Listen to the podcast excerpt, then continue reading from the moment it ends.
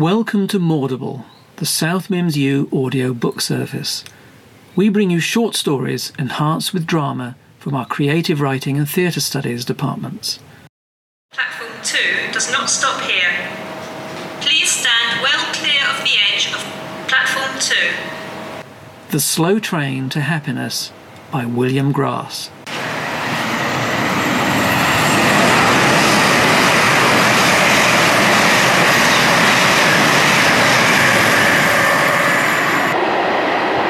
Whilst on the platform, please remain behind the yellow line, as this is there for your safety and the safety of others. Thank you.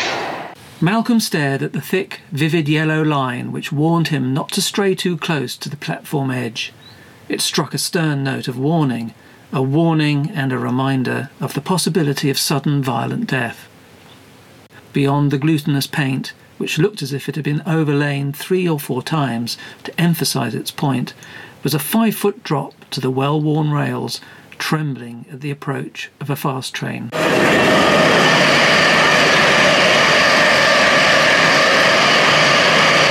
The roar of the passing train shocked Malcolm's memory back to the vivid heat of a moment that took place ten years before. The instant he decided that he loved Lara and that he must tell her that he loved her. They were standing at the edge of a remote cliff on the island of Crete, staring wide eyed at the breathtaking view beyond the jagged, dangerous edge. They had just clambered, blinded by the sun, around a large and ancient boulder to find themselves far closer to the cliff edge than they had anticipated. Both of them stopped breathing for a moment. Lara clutched his hand tightly. Instinctively, Malcolm pulled Lara close, his arms around her soft waist, her light dress now scented with a mix of eucalyptus and fear. I love you, he said suddenly. She pressed closer and whispered, I love you too. Had taken a cliff edge and premonitions of an endless plummet into oblivion to get him to say it out loud.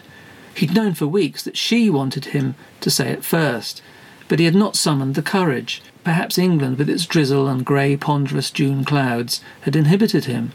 Too many mornings standing on chilly platforms with chilly people, yawning their way to work, had undermined his resolve to keep hold of this woman, the one woman he knew was right for him, forever.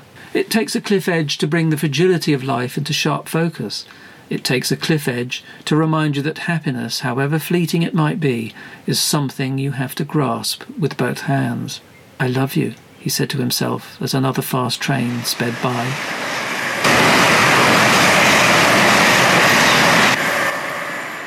Malcolm obediently stepped back from the yellow line. He took a deep breath, closed his eyes, then opened them again. For an instant, the dreary station looked in sharper focus. His heart began to pound. Something had to change. Happiness. It's a trite word. So tritely abused. So overwhelmingly banal. Malcolm knew this better than anyone. He was, after all, the first professor of happiness studies at his university. Appointed amid controversy and not a little ridicule, he'd persevered and won some respect from his colleagues. Now his course was routinely oversubscribed, and a publisher was clamouring for a book, while TV stations called him regularly to comment on, well, anything and everything, little of it related to the true meaning of happiness. And Lara? Lara may or may not be there when he got back to Potters Bar, the small town in which he, they, had been living while he lectured at the university. They had arrived at a new cliff edge, one they'd quietly, imperceptibly created themselves, and suddenly they'd found themselves staring down into not an abyss, but a steep descent into two different paths. This morning they'd argued, not violently, not even noisily, but routinely, and that was worse.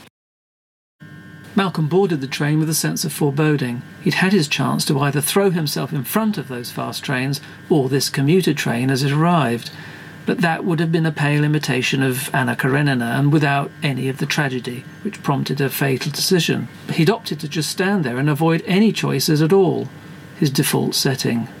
But not choosing always meant that life and circumstances would decide the future for you. Wasn't that one of his main principles? Don't let fate decide. You must decide.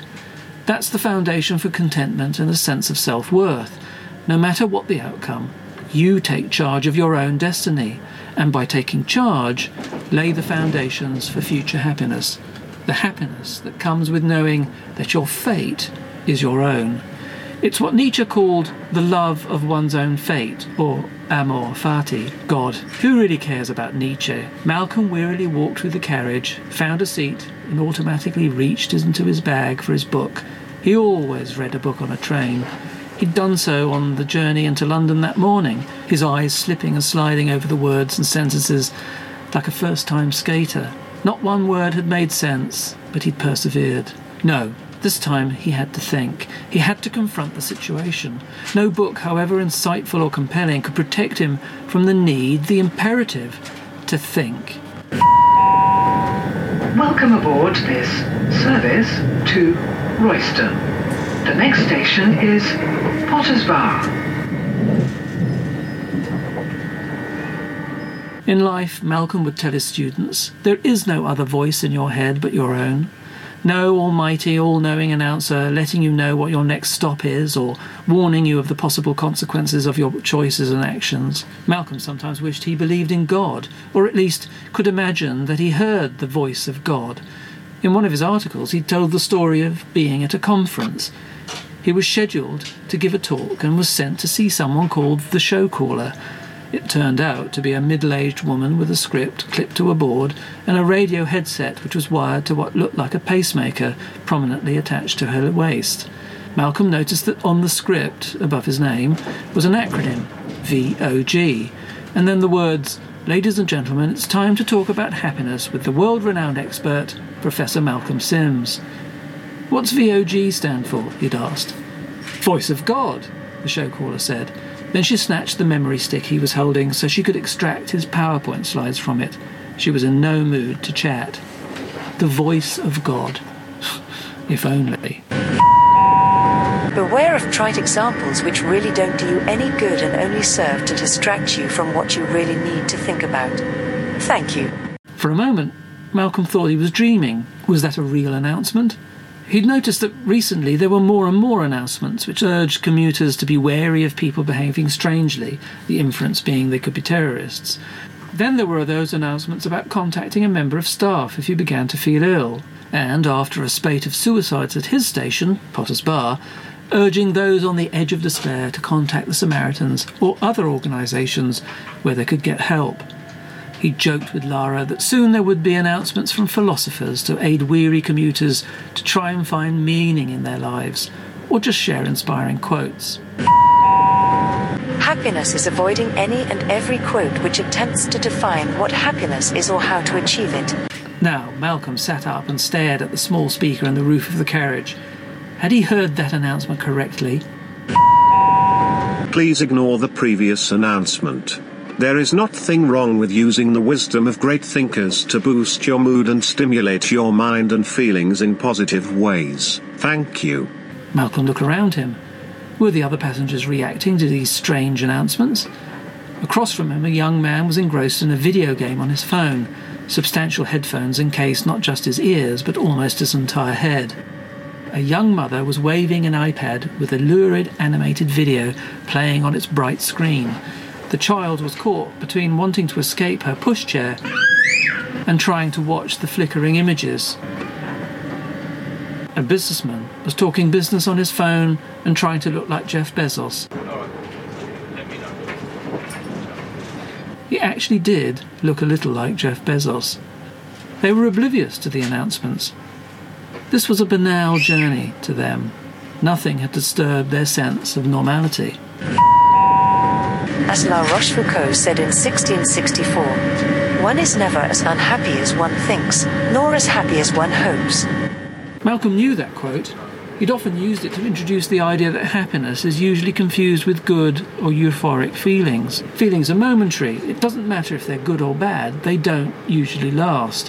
Whereas happiness is all about the long term. It should be the baseline from which events can cause variations, highs and lows. But your main goal in life is to ensure that your baseline is as elevated as possible. Okay, so, what about Thomas Jefferson, 1787? He said a mind always employed is always happy. This is the true secret, the grand recipe for felicity. Jefferson had a point. Malcolm often used that quote when he'd appeared on CNN. Happiness is doing rather than feeling. It's about having goals and trying to achieve them. It's a journey, not a destination. Malcolm shook his head, rubbed his eyes, and shifted in his seat. The young mother looked at him suspiciously. The businessman looked up from his spreadsheet. The young man flicked a glance at him and went back to killing zombies. Each of them was, clearly, heeding the announcement about being wary of passengers acting strangely. Malcolm crossed his arms and turned his head to look out of the window at the grey blur of the passing suburbs. The train went through a tunnel.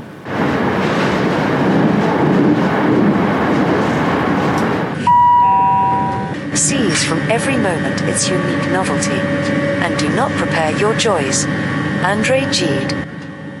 Gide had a good point. Each moment was a novelty. It is unique. That moment on the cliff edge, it was such a bright moment in his memory.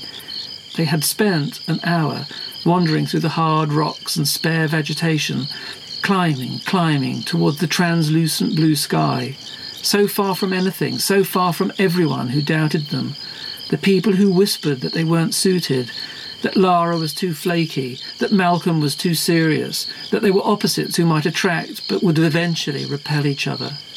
So that cliff edge became the metaphor which emboldened them. We placed our love on a cliff edge and dared ourselves to walk the line from there to here, and we're still here, Lara would tell her friends. And when she said it, Malcolm's heart would beat faster.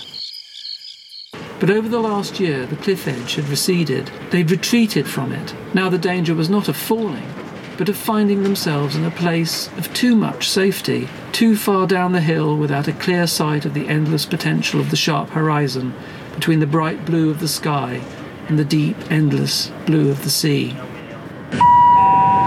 Between the motion and the act falls the shadow. T.S. Eliot. That was true. T.S. Eliot always came to mind when decisions had to be made. Decisions and revisions which a minute might reverse. Malcolm had been attracted to his poetry at a young age, and he never tired of going back to it. The thrum of the train, the black interlude of each tunnel, reminded him of the rhythm of Eliot's words. This journey was taking longer than usual, Malcolm realised. Finsbury Park to Potter's Bar was just 11 minutes, but it felt that much longer. Lara would be worried. She said she'd pick him up at the station. But would she? That morning they'd argued. Lara had told him, Just stop thinking. Thinking isn't going to make anything clearer. Just do something. Do something. Malcolm had bristled. He was doing, doing a lot. But Lara's point was that he was doing too much of the same thing. He'd stopped moving forward. He had, in fact, stopped pursuing his dreams. Why? Because he believed that he had achieved them, and believing it had led to a state of stasis which stripped him of the essential energy that Lara had been drawn to. We can't keep dreaming of something else. We're too old for that. We're in a good place. We've got what we said we always wanted, Malcolm had told her. He packed his briefcase, checked the train times, and worried that he would be late for his lecture if there were trouble on the trains. There was always trouble on the trains. Lara seemed to give up. Usually she fought back. This morning she merely nodded, pecked him on the cheek, and went back upstairs, presumably to shower. Malcolm checked his watch. He called out a weak I love you and left, his mind switching to his lecture and the notes he'd made the night before.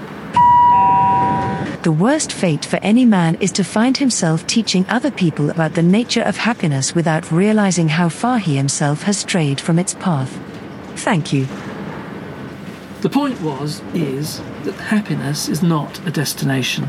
Hadn't he said it a million times to himself and to anyone who would listen? The pursuit of something is what brings satisfaction. Attainment of a goal is but, well, a stage, a station, the next station between you and another stage of your journey. Happiness is pursuit, not arrival. Malcolm seemed to jolt forward. It was as if he'd been shocked by a bolt of electricity that had surged up from the rail or down from the wires above the train and coursed through his limbs and every tissue of his being. It was a memory, a vivid, electric memory. On the way home from that first holiday in Crete, all those years ago now, how many years was it? Twenty years? It was mind boggling. Twenty years, and this sudden vision of a single moment was able to sum up each and every year. Lara and he were on the train home from the airport. It was a stopping train. Malcolm had thought it was the fast train, but he'd made a mistake. They'd clambered on, their luggage blocking the doorway as they fumbled with tickets and plastic bags full of souvenirs. The doors clanked shut. It was an old train. And they forced themselves into two seats with luggage pressed into the overhead rack and under the seat. And as the train creaked away, the guard began to reel off the stations between the airport and London. It was the extra slow train. Lara laughed as Malcolm swore and slapped his forehead in frustration. She snuggled into him and whispered into his ear, Don't worry, it's the slow train to happiness. We shall not cease from exploration. And the end of all our exploring will be to arrive where we started. And to know the place. For the first time. T.S. Eliot. Thank you. Lara was right. It's best to take the slow train. The stopping train gets to its destination eventually, and along the way there are many more opportunities to see new and surprising things and people. Why arrive faster than you need to? Why not let life surprise you? And even if it bores you, there will always be the possibility that, out of the blue, something might inspire you. Would Lara be at the station? If she was, Malcolm would change. If she wasn't, he would still change. Whatever the outcome, he knew he had to begin again. We are now approaching Potter's Bar.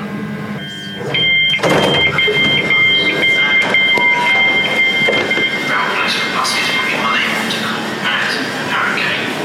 So your ticket will be accepted on London buses and London Undergrounds.